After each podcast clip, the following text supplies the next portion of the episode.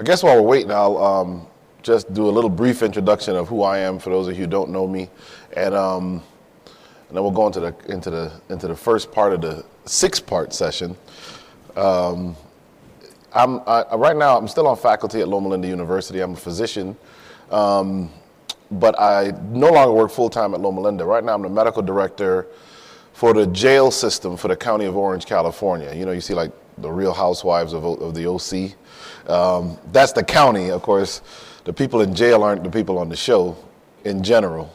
Um, so I, my ministry work I find actually far more rewarding and meaningful inside the jails, and I do a lot of public health work as a medical director for one of the public health divisions, and in the community than honestly even at conventions like this, um, because you really reach people who just don't know Christ at all, and their lives are in shambles, and one of the problems, or one of the challenges, I should say, to the remnant church really is reaching the people who are the furthest from God.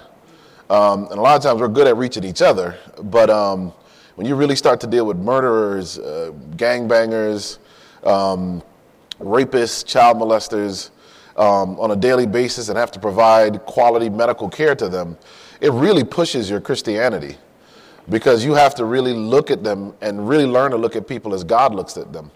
Um, and if you don't learn to love people regardless of what they've done, you can't work in a jail. It just doesn't work. You'll, you'll, you'll try and be judge and jury yourself and punish people.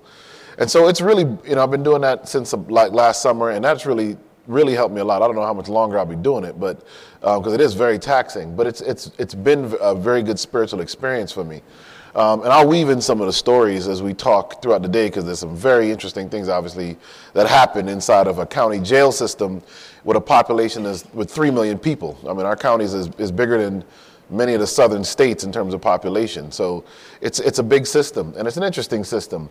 I went to medical school at the University of Miami in Florida. I grew up in Connecticut, in Hartford, with actually one of my good friends from childhood is here, Yoka. And um, actually, I forgot how cold it gets living in California and Miami. So this has been a reminder as to why I stay in California.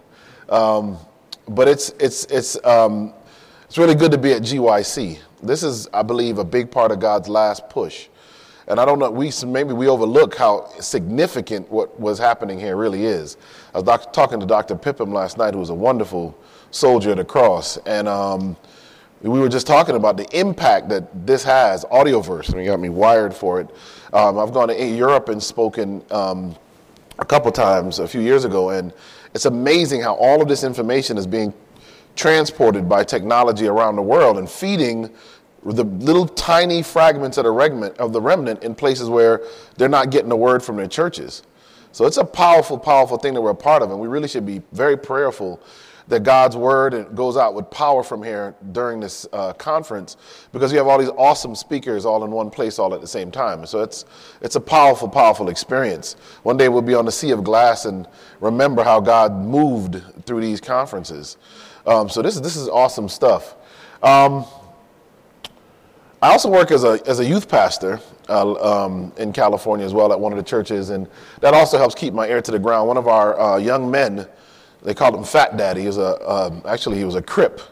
Um, when we baptized, the, when the family was uh, one into the church, his father was a Crip, uh, stepfather was a Crip as well, and so he was a, he had come out of it, and he was just murdered um, a week ago. One of his friends set him up. So we deal with some real heavy stuff. I mean, and, and, to me, you're not doing ministry until you get to some of those hard issues. Um, and I, you know, that, that's that's what drives me in ministry. Actually, is reaching those people that are most difficult to reach.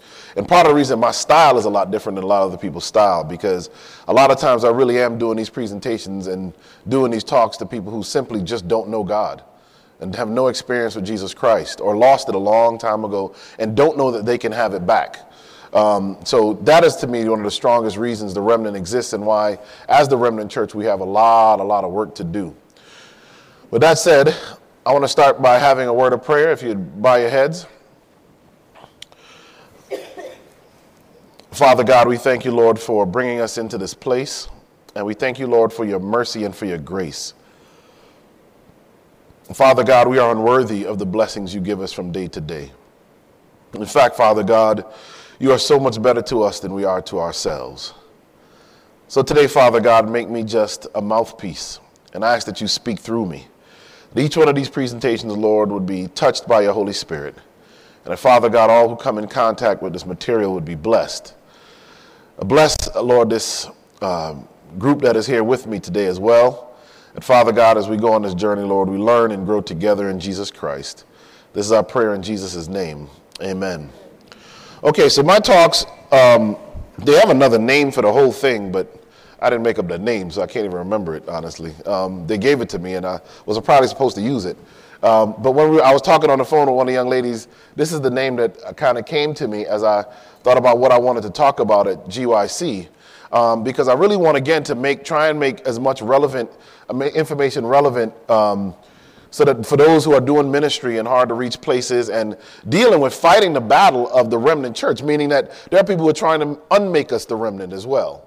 Um, and so it's tough because you have to, you know, this is a tough thing to do in love, but it is a, it is a real thing. And it's, I think you'll see that um, balance is important, but you can't really waver on truth.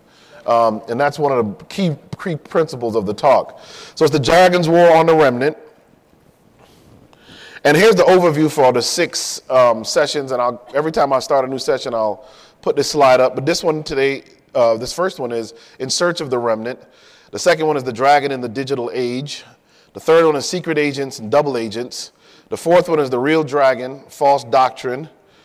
The fifth one is war on the testimonies. And the last one tomorrow uh, afternoon is the remnant's counterattack. Um, and that we'll, we'll talk about the things that we're doing and should be doing to really go against what the dragon is trying to do to, to the God's remnant church. So, this is part one in search of the remnant. And we'll be coming from the book of Ezra, which is where I find some of the best verses that describes what the remnant should look like. Um, and you have a picture of Ezra there reading uh, from the scroll in front of the congregation in the newly built temple, and um, a remodel of the of the ark there in the lower picture. And we'll be reading from Ezra chapter 9. I'll start at verse 1.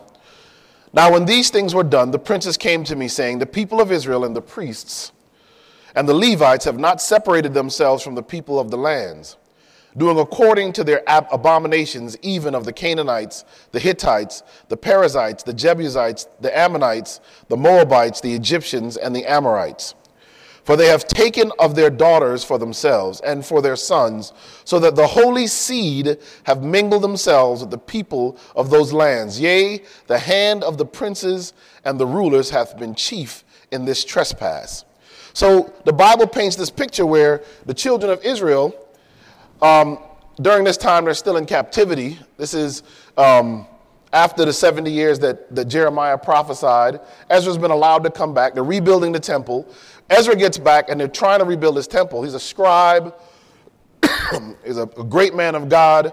And he finds that there's these horrible sins being done by those who never left the actual Holy Land to be brought into captivity.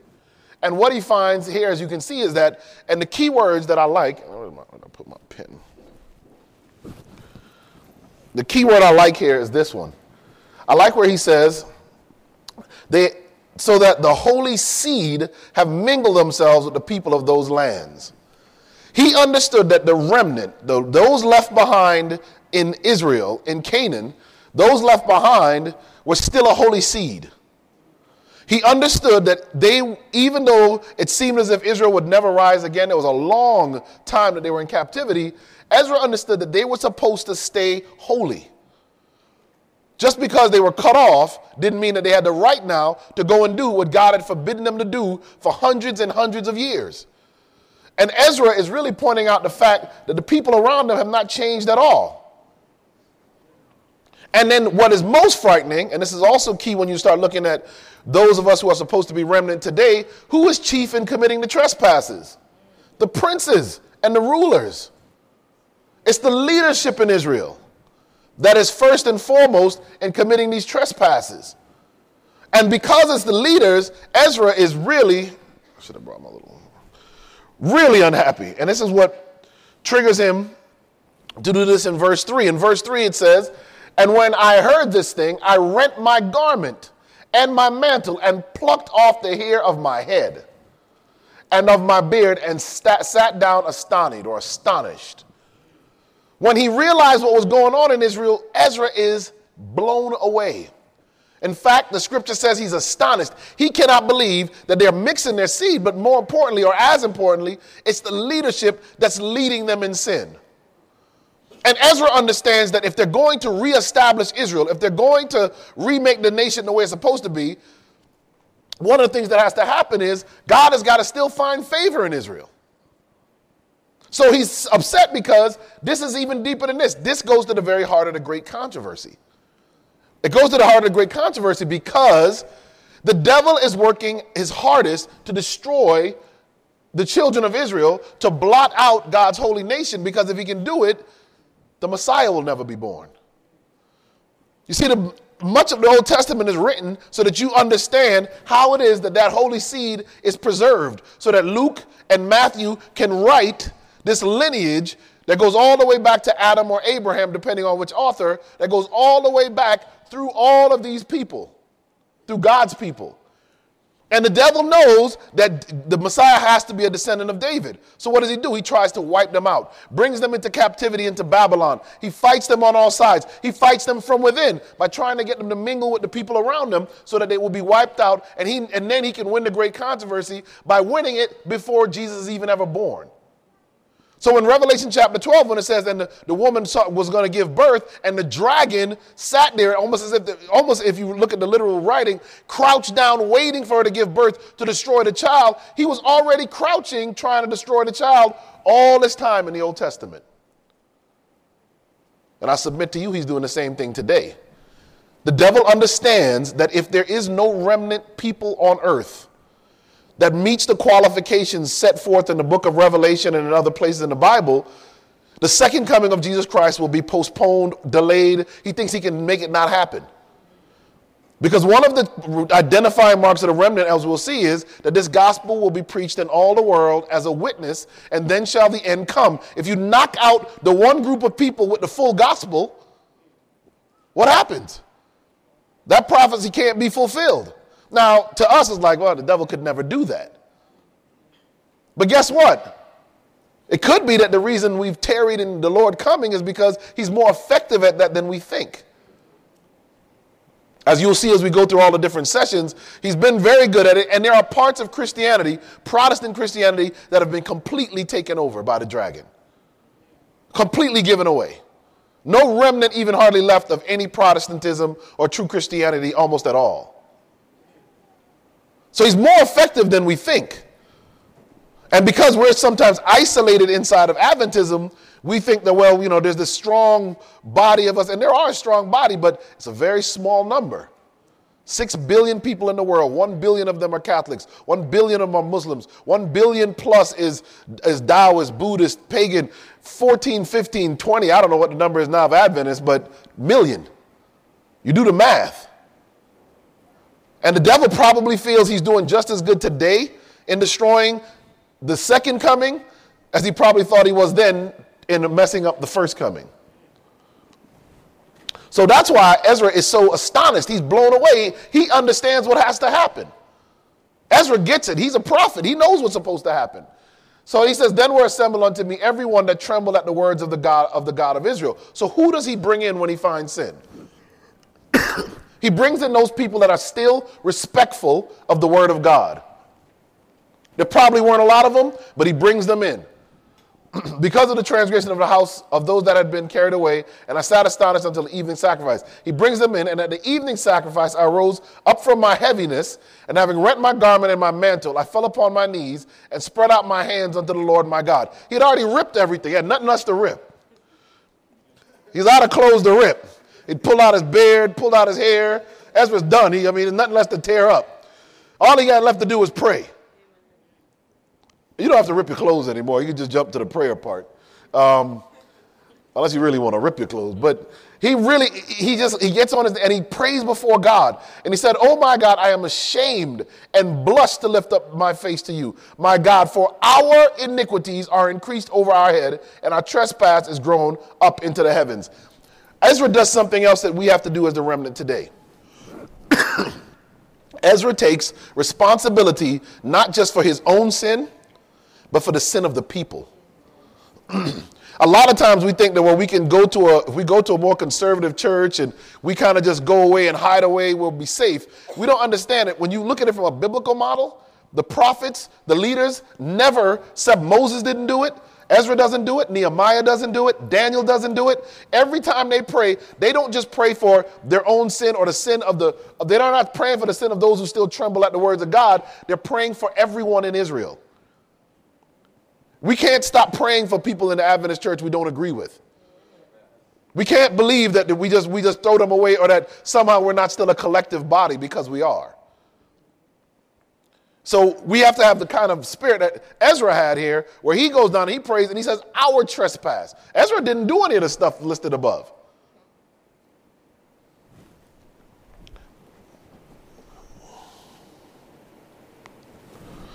He says, Since the days of our fathers have we been we've been in a great trespass unto this day, and for our iniquities have we our, our kings and our priests been delivered into the hand of the kings of the lands, to the sword, to captivity, and to a spoil, and to confusion of face as it is this day. This is prayer. He's telling what happened to Israel. And now for a little space, watch this.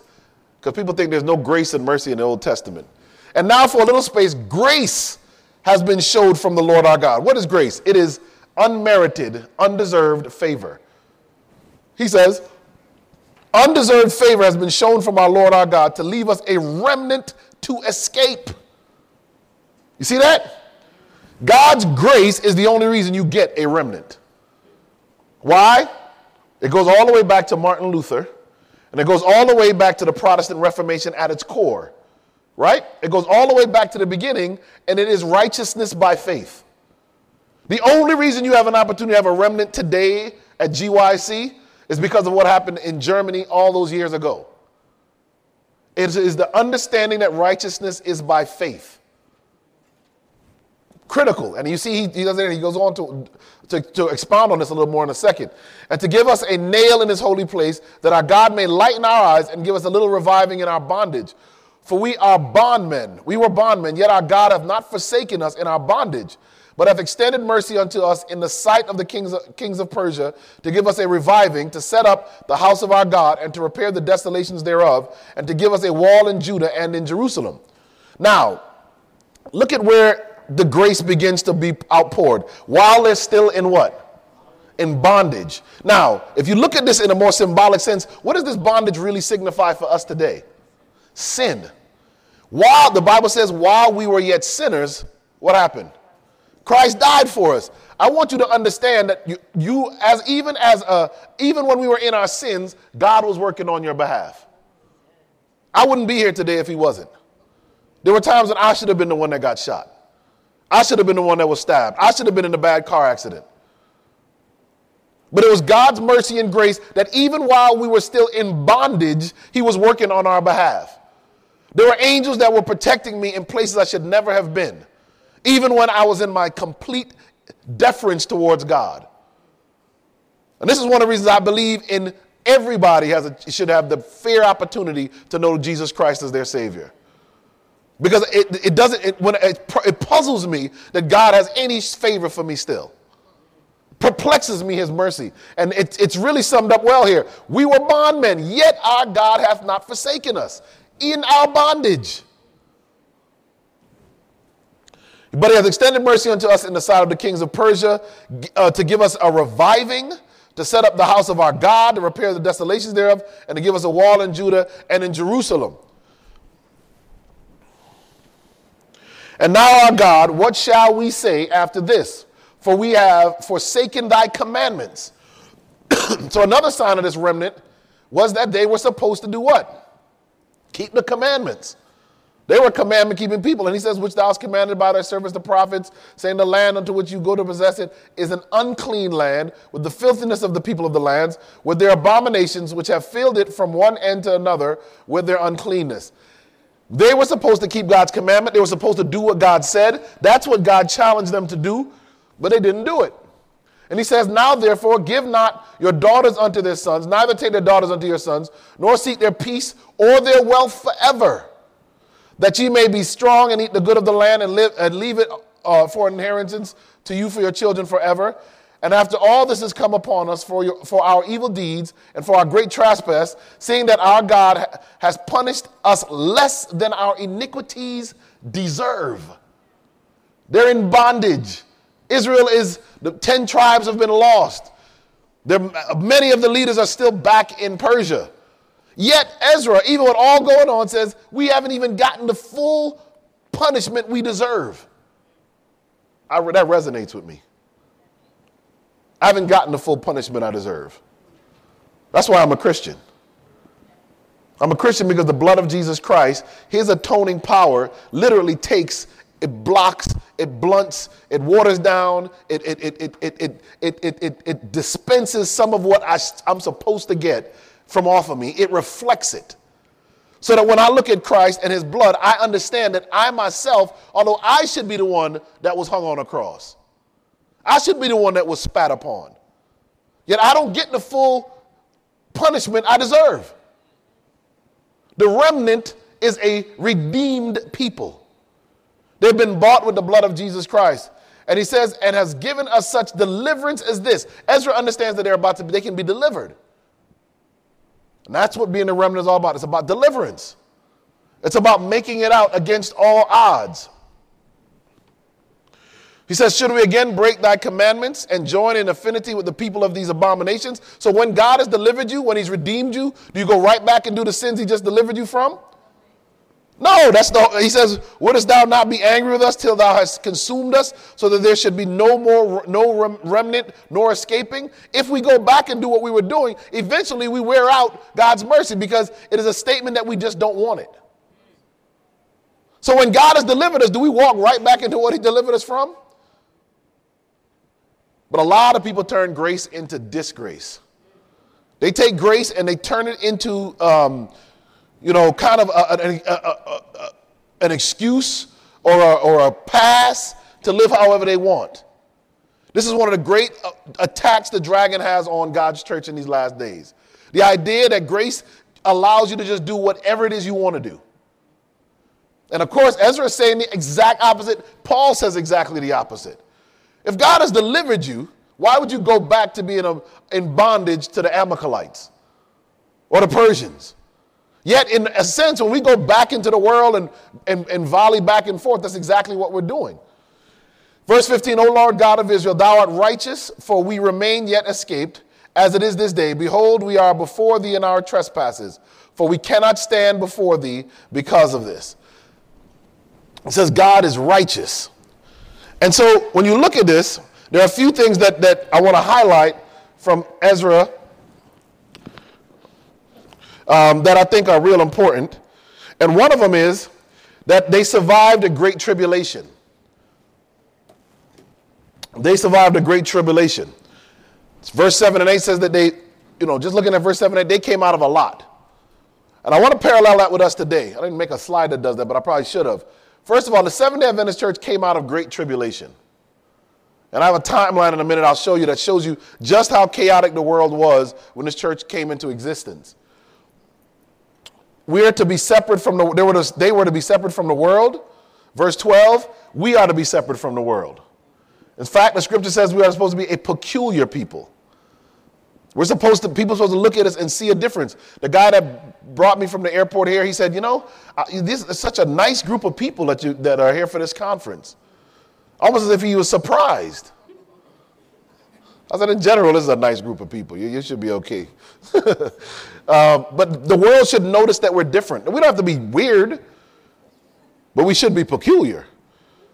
We should be different. There's a difference between being weird and peculiar. I mean, I think you guys know what I mean there. But we are supposed to be different from the world. We're, we are to keep the commandments of God, verse 15. It's another sign that we're of the remnant. We're supposed to keep the commandments of God. And even when we are turning our backs on the commandments, God still is expecting us to keep it, just as Ezra was saying to them. We're saved by grace through faith. And there are two verses that really hit on that, and I talked about that. That the remnant is a people who are saved by grace. And the more I study righteousness by faith, the more I realize why the devil hates it. Because righteousness by faith makes you focus on Christ and not on yourself. And I'm telling you, the secret to winning and, and, and leading a victorious life is to focus on Christ. It's to turn your eyes upon Jesus, look full in his wonderful face. And the hymn says, and the things of this earth will grow strangely dim. If you look, and that's why righteousness by faith is so important. Because if you don't do that and you start focusing on what you're doing and on yourself, you'll lose the battle. Because you can't save yourself. But the Bible says that the love of Christ does what? Constraineth us. And when you want to make a change, you should appeal to the love of Jesus Christ. That's where you should automatically go. And I like how Morris Venden writes in, in his books, he writes about the, the war between um, the, the, the, the, um, the fight of faith or the fight of works. And he makes a very good point. You win the fight of works by winning the fight of faith. Paul says, I have fought the good fight of faith by believing in God by trusting in God, He will change you. One of my favorite Bible verses is in uh, the book of Mark when the, when the man brings the demoniac boy to Jesus and the disciples. The disciples can't cast him out. And the man says to Jesus, If you can do anything, have mercy upon us. And Jesus says, If you can believe, all things are possible to him that believes. And then the answer that, that the man comes back to is a powerful comeback Lord, I believe, help thou mine unbelief. That's righteousness by faith. Ellen White says if you pray this prayer, you won't be lost. It is the prayer that says, I'm inadequate. I can't make it. I'm going to fail. Lord, I believe. I know what I'm supposed to do, but there's a part of me that has disbelief. And you notice when he, when he finally admits that, Jesus steps in and takes over and deals with the situation, deals with the demon, and heals his boy. A lot of us fight the wrong fight. And if you're going to be a part of the remnant and go all the way through, your focus must be on Christ Jesus and fighting the fight of faith. That's what difference differentiates us from the Catholics, who is a works based religion. Muslims, it's a works based religion. That's one of the reasons that this um, young man, 23 years of age, tried to blow up the plane as they were going into his life and, and CNN was looking at him, he was a devout Muslim, but he had sexual desire and he felt he was failing Allah because he couldn't in the flesh live up to the pre, all of the, the, the stringent rules of Islam. And when he realized he couldn't do it, he figured that the spiritual way to save himself was to blow himself up in a plane and for jihad. Now, I'm sure there's a lot of steps in between. But the point is, when he realized he couldn't win, what did he want? He just decided to destroy himself. Whereas with us, when we decide we can't win, we just have to turn it over to Christ. That's why I'm a Christian. I like planes to stay in the air when I'm on them. Uh, I like them to land safely. I want to know that God is on my side, working for me, rather than me trying to work to, to get to Him. That's Buddhism, that's Hinduism, that's Mormonism, Judaism, every other religion in the world is works based. There's one faith based religion on the planet, and it is true Christianity. One of the clear identifying marks why Martin Luther, what he did was so significant. Because he reset the compass of religion for the entire world. It had been lost. One man, which wasn't just one man, there was a whole 200 year movement, but one man really symbolizes that, that change. And then he says, um, it came on the scene after the 70 prophetic years given to Jeremiah. So, just as that remnant came on the scene at the end of a prophetic time, so did this remnant come on the scene at the end of a prophetic time. So the similarities are there, and there's a lot you can learn because the threat to the remnant then was mixing with the world. That was the threat that Ezra was most worried about them mixing with the world. So, this last remnant, when you look at the text, it says, and the dragon was wrought with the woman and went to make war with the remnant of her seed, which keep the commandments of God and have the testimony of Jesus Christ. and you've all, one thing I like about being here is I don't have to like super explain most of this. Most of you get this stuff. Um, so we can get deeper into some other issues, but I love this text. I love, I love Revelation chapter 12. I don't know why. I love that chapter. I guess because it's such a good sweeping overview of Earth's history and the end times and really helps you to see the great controversy through the veil. You know, a lot of Christians don't understand the great controversy. They don't have no idea what's going on behind the scenes. So they have no problem sending their children to see Harry Potter movies. Because they have no concept that there is an, there's a veil on this planet that if you remove the veil, you can see through into the supernatural world. And that's where you see the great controversy in its purity. in essence, it's like what you learn in biology when you learn about um, phenotype and genotype. Most people only see the spiritual phenotype of the world. The phenotype is the part of you that's expressed. So my hair color, my skin color, my, the size of my lips, my hands, you see that and you think that's me. But in fact, the genotype is all of the genetic material that makes me up. So you'll never look at me and know that my father's grandparents came from Bombay, India to Jamaica. You'll never know that I have a grandfather whose great his grandfather was from Scotland. Because you can't see the phenotype doesn't give that to you. The genotype gives you the full picture. Spiritually, we have to look at the genotype. Revelation chapter 12 does that. It lets you see the big picture. It allows you to see all of what's really going on. And this text, and the dragon was wrought with the woman and went to make war with the remnant of her seed, which keep the commandments of God and of the testimony of Jesus Christ. It links the remnant church back all the way to Jesus and the apostolic faith here. Also gives you the identifying mark that they keep the commandments of God, which is one of the reasons why the Adventist church, even for those of even those parts of it we don't fully agree with what they do and how they do it, they all still claim to believe in the Ten Commandments and have the testimony of Jesus Christ. So it's difficult to it's difficult to toss all of them away. Now some of them you might be able to toss away, but not all of them.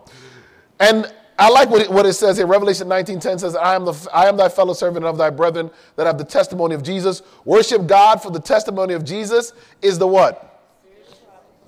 I want, I want to go a little deeper into this as we talk about the remnant, into the spirit of prophecy a little bit more. Because this, to me, is critical to what we're doing, not just this weekend, but as a remnant church. Look at 1 Corinthians chapter 14, 23 to 25. And I want to talk about what Paul talks about when he talks about prophecy. Because a lot of times we stop there. We have a whole session tomorrow where I'm going to talk a lot more about Ellen White and her work um, for the remnant. But I want to I want to talk about pro- prophecy even in a bigger sense first. Because a lot of times people say the spirit of prophecy, and we stop, we just think of Ellen White. But in fact, our church has more prophecy, spirit of prophecy than just that. I'm a big fan of a man named Roger Morneau. I believe Roger Morneau was, he had the gift of prophecy. And prophecy isn't just foretelling, which is where a lot of people get confused. A lot of people think you're a prophet when you can predict the future. Prophecy isn't just foretelling, it is also forthtelling, as this verse really describes. It is more than just predicting the future or knowing what's going to happen. It is actually being able to articulate the truth. So Paul says, because I was, no, so this is funny because I just said that thing about that, the testimony of Jesus Christ. I was at a church helping out in, in California, and I found out that a lot of the people at the church believed in speaking in tongues. Adventist church. So see, that's, I, am like backtracking. I just said don't toss them all out, but okay. Um, but in this church, it was a little bizarre. So actually dealt with demon possession at this church. It was a very bizarre church. But maybe we'll get to one of the demon possession stories later. Um, I found out that there was a group of elders, not regular folk in the church, elders, who on Sunday mornings would meet and they would have sessions where they speak in tongues. And I'm saying, they speak in tongues? Do you mean like they're taking a Spanish class? they speak in tongues, and I found out by by my own experience they actually do the Pentecostal speaking in tongues, which I don't get myself, but and it happened in church once. So they, the, one of the new a new guy came to help out as a pastor there. Um, he preached, and he does. He says we're gonna have an anointing ceremony at the end of church, and I'm like, oh boy, this is going to get interesting around this at this church. So they bring everybody starts coming down. Of course, the lady, well, I, three people over as I'm close by eyes praying over a lady. I hear shamalama lama, shamalama shamalama. Sound like somebody like chewing wet toilet tissue or something. I'm like, what in the world?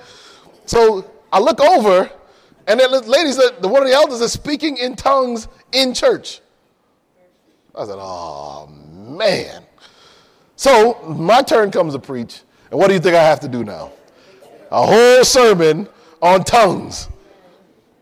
And I had to go from, I mean, I had to start at the beginning and go all the way through. I mean, I had to start at the Tower of Babel, because I had to let them understand that that was confusion. And go all the way through Paul and really point out the purpose of the tongues. I believe in the gift of tongues. And I'll give you an example of where it's you've been used appropriately in the Adventist church.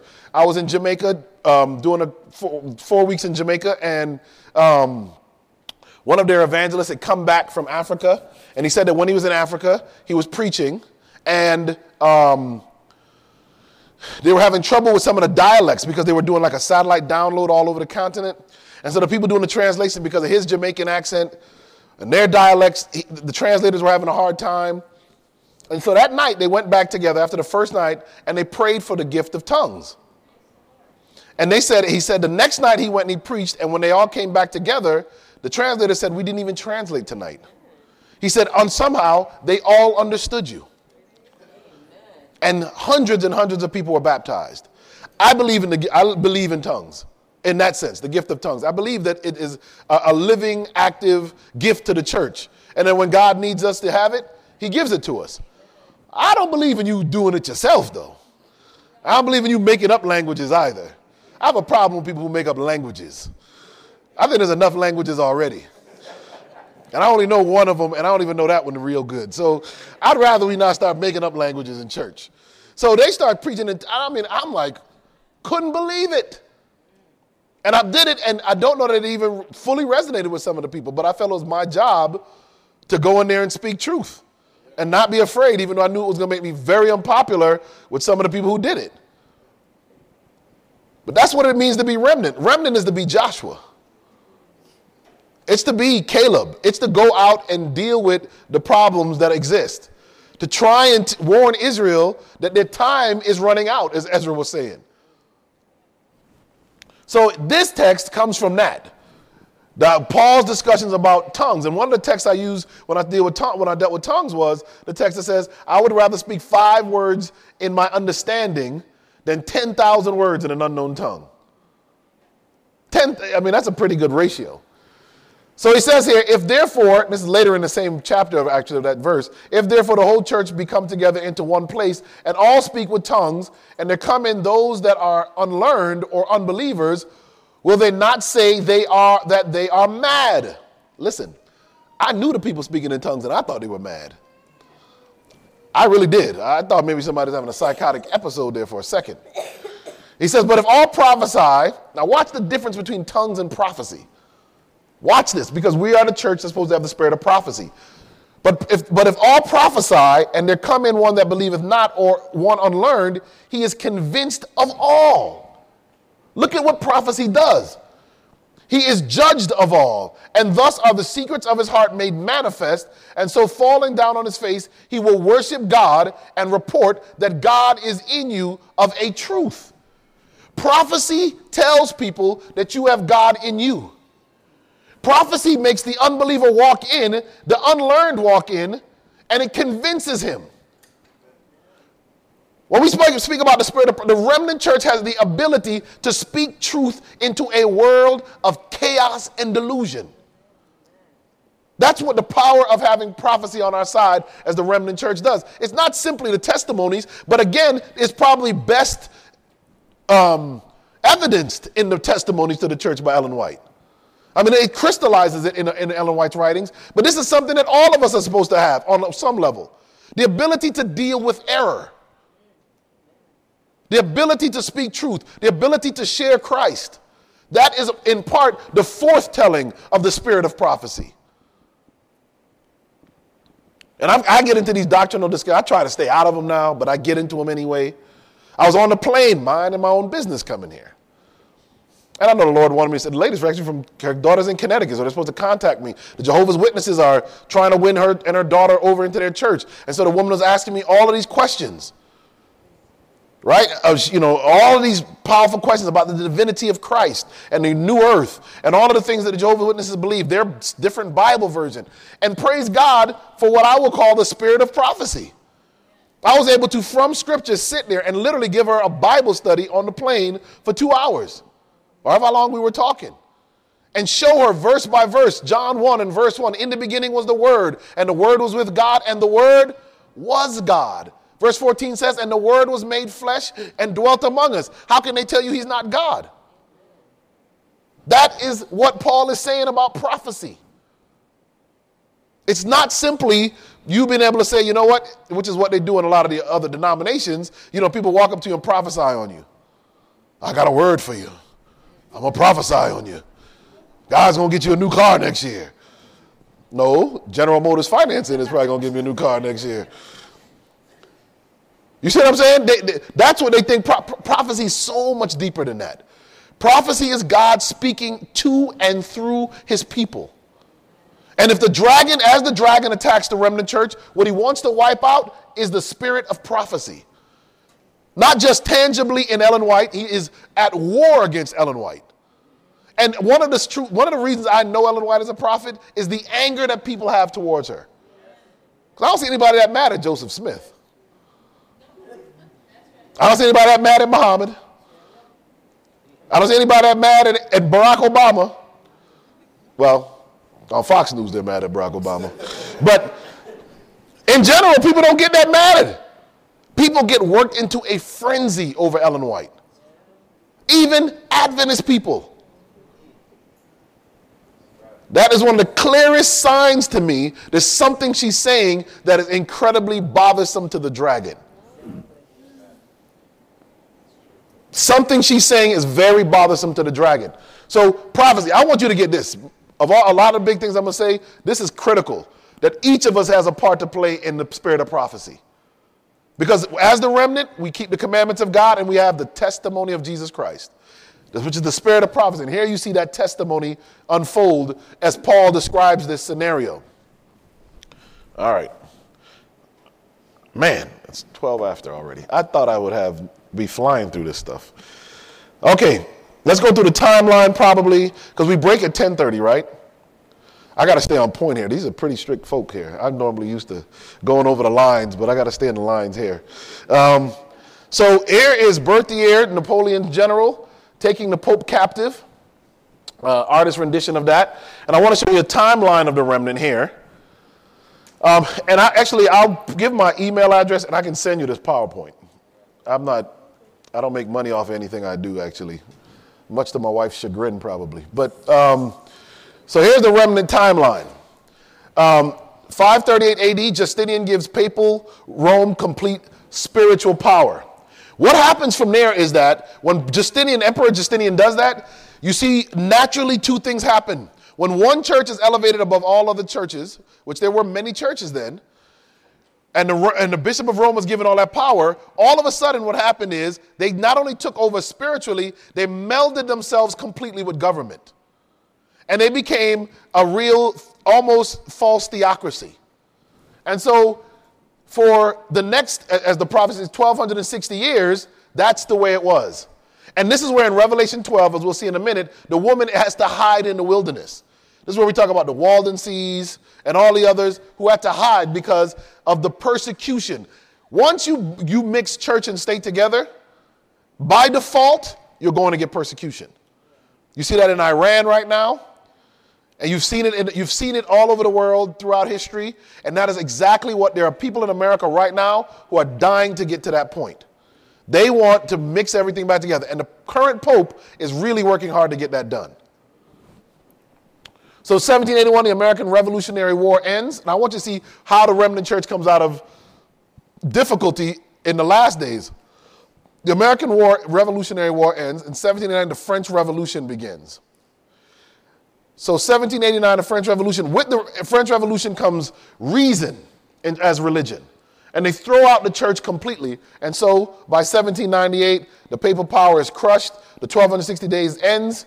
And that is what is happening here that it's over here, 1798, just as predicted. The remnant church could not come forward until this date. So any church that existed before this, and you probably have heard this before, couldn't have been the remnant church, couldn't have been the last time church, because they, they would have existed in the wrong time frame. So what does the devil do?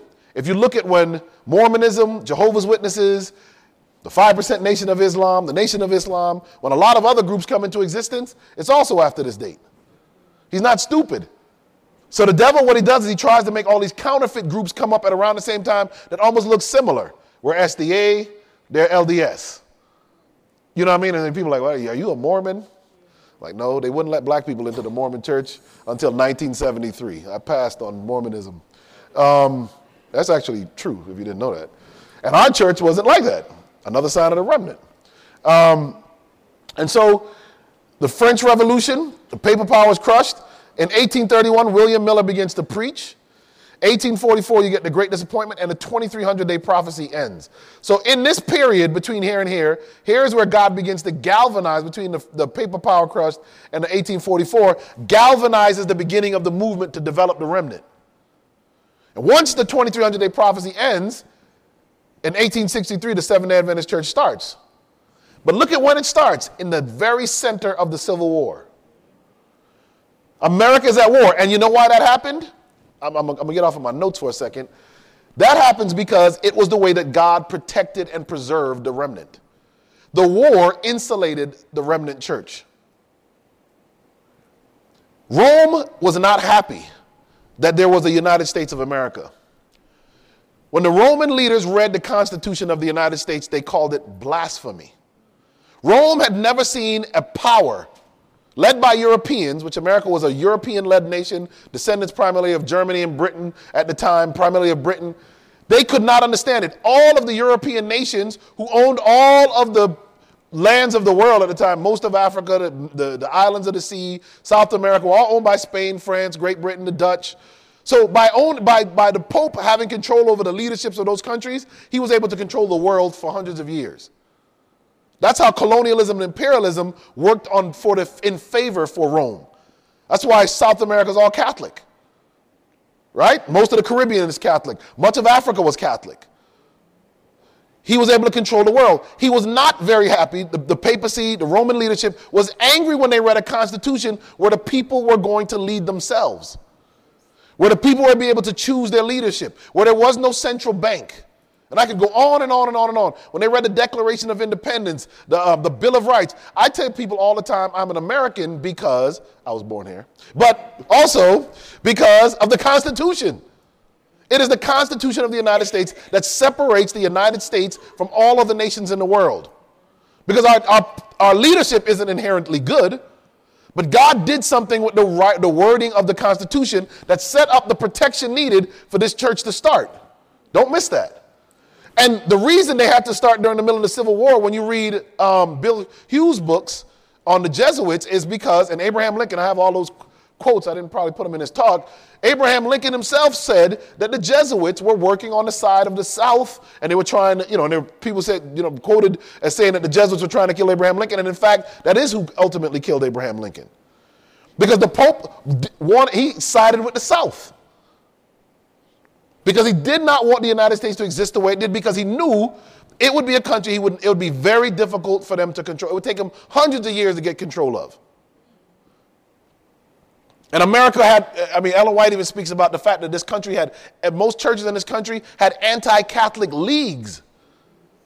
Catholicism was not readily accepted. This was a true Protestant nation. All of those people who are hiding, all of the descendants of those people in, in Holland and in England fled and came to the United States. And Puritan, the Puritan way, all of that true Protestantism came to the United States and had a place where it was safe, just like says in Revelation chapter 12.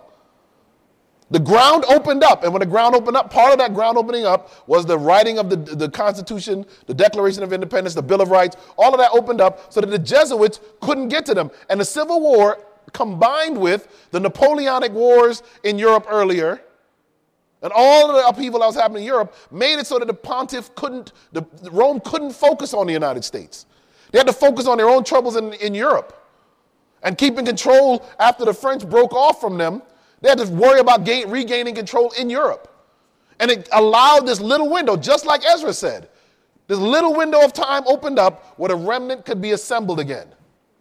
And in 1863, sure to the prophecy, it comes into existence. Some people think the great, I don't even like the word disappointment.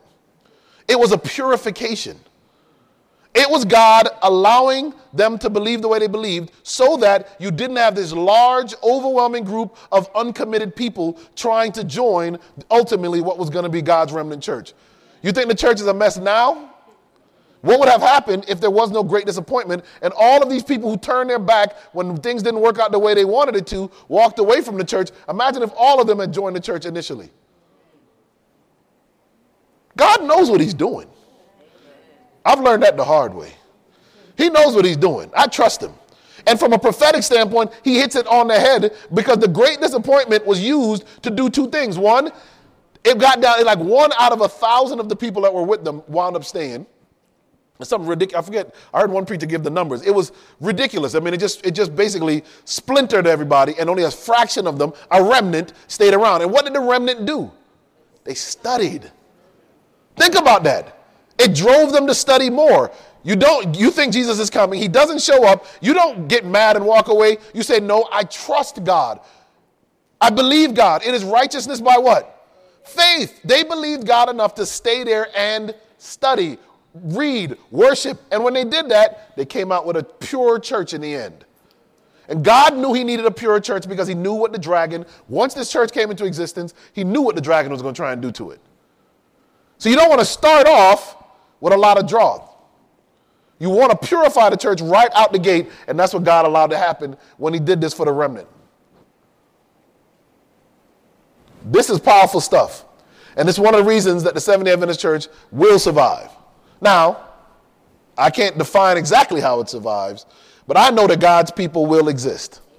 And that God will always have a people. And GYC is a clear, clear, clear testimony that God is going to have a people.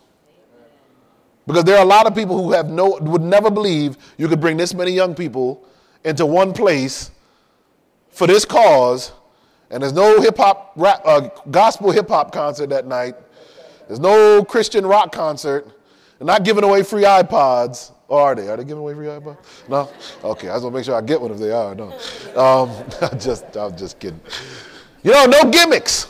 Just the gospel. Just the truth. And there's busloads of people pouring into the city because God is still working to have his people and to have those ready who will preach this truth in the last days. I love this church. This church is why I'm sane. It's why I'm not a gangster. Even though I tried to be one, wasn't very good at it. Went back to school. why I'm not a professional football player or professional football player is because of what I learned at Faith Church in Hartford, Connecticut as a child. Revelation seminars and preaching every summer. The truth was drilled into us every year. We pitched tents and, and we went from just faith church to faith, hope, charity, and I think they even got more churches now in the little city of Hartford. And I watched the God's word go forth with power, and I watched the verse that says um, that God's word cannot go out and come back void. I watched that every summer manifested. And I saw truth preached, and I saw the bountiful reward that came to God's people. And how the church just grew. So I love this church. I want this church to do well. That's one of the reasons why I don't mind working with the people that a lot of us don't agree with. Because a lot of them just don't know. That's the sad thing. Their churches, these church, all churches are baptizing people. Some of them baptize them in the churches and they never get half the gospel. They never get much of the truth. So it's our job to tell them because it's sometimes it's really not people's fault that they don't know the truth. Somebody had to teach me. You know, someone had to instruct us, so we have to be willing to be a part of really that prophecy and that forthtelling. Um, so, just a couple more slides and we'll take a break. The remnant defined arises after 1798, keeps all 10 commandments, has the spirit of prophecy, and preaches the message of the three angels on a worldwide, worldwide scale. And that goes back to the text in Matthew um, 24. Um, and this gospel shall be preached in all the world as a witness, and then shall the end come. So if you have this, that's part of the reason you have the spirit of prophecy, the testimony of Jesus Christ, so that you can preach the gospel all over the world. That's the purpose. And without the full gospel, it just doesn't work well because the health message is a part of that. Right? Sexual purity till marriage is a part of that. That's all a part of the gospel. Modesty is a part of that. All of that is in there.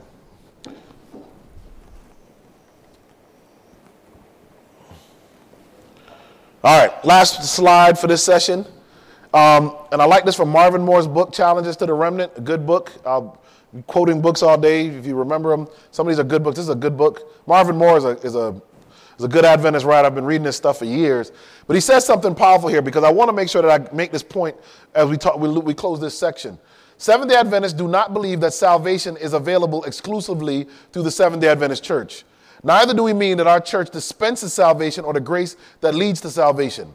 And we certainly don't believe that God loves us more than he loves people of other religious persuasions. That's important for us to, re- to just, just to remember because the difference, this all starts when the Pope, just a couple of years ago, the new Pope came out with his proclamation and basically said there's only one true church. It's the Catholic Church. And all of these Protestant churches, they're, they're just faking. You can't be saved in their churches. He admits that while some of them, God has used some of these churches to do some good things, but in general, he says there's only one true church. And he says we are the only true church. And he gives the reasons that the Pope gives is uh, the, uh, the succession of Peter through the popes, which is a farce, as you all know. There was no such thing till hundreds of years after Peter died. Um, and Peter wasn't even the leader if you read the Bible carefully. James seems to have been more a leader in Jerusalem than Peter was, and Peter's never mentioned in Rome in the Bible, so you don't know how he gets how to get to that conclusion, except that it works for the purpose that if their priests are the only ones that can transubstantiate the, the mass, and you know how they, they believe in transubstantiation, that the bread literally becomes the body of, literally becomes the body of Christ, it's cannibalism, and, and the wine literally becomes the blood. It is cannibal. If it's really his body, probably shouldn't eat it. I mean, I mean, it's human flesh at that point. So they believe that, which, I mean, Jesus didn't teach that. Um, and so they, they believe only their priest can do it, and you can't be saved unless you do that, unless you take part in Mass. So that's why they believe that's why he says here clearly our church does not dispense salvation or the grace that leads to salvation. The Seventh day Adventist church doesn't believe there's some magical ritual you have to come to us and do that we can only, only we can do and you'll be saved. We don't believe that. The Catholic Church believes that. And that's what he's trying to differentiate here. It's a very different um, point of, of, of, understanding. And, and of course, he, he, he really, I mean, this new pope is a pretty tough pope, actually. Very different in his style from the previous pope. Um, but as you're going to see, a lot of the leadership of the world and a lot of the um, Christian leadership in the United States are very fond of this pope. And this is where we know that the remnant is really going to get some fire on it in the next few years, in my opinion. Things are going to heat up, um, maybe by the time the next presidential election comes around, because this is our stance, but the stance on the other side is very different. The other thing I want to say is this being a remnant is a privilege. Being a part of this church is a privilege and an honor and a responsibility. It should never make us proud. And I mean proud in a negative way. It should never make us arrogant. In fact, it humbles me. And sometimes I feel unworthy to even have what God has given us in truth in this, in our denomination. It actually makes me, you know, uncomfortable sometimes. Like Mary, when the angel came to Mary, Mary wasn't like, woohoo, my child's gonna be the Messiah. I won the lottery. You know, she didn't run around the village. Mary was like, no, you know, she was troubled because Mary understood the responsibility that comes with carrying truth. And each of us need to understand that this is not something that you get high minded and heady about, it's something that should humble you. Let's pray and end this session, and then we'll take, I think, a 15 minute break um, and start back up. Father God, we thank you, Lord, for your word and for your truth. Continue to bless us today, Lord. Be with your people at GYC, be with all of the sessions that are going on. And Lord, let us leave this place ready to share Jesus Christ with this world. Is our prayer in Jesus' name. Amen.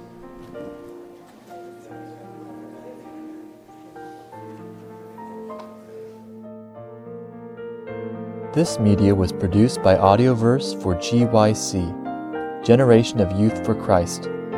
If you would like to learn more about GYC, please visit www.gycweb.org. Or if you would like to listen to more free online sermons, please visit www.audioverse.org.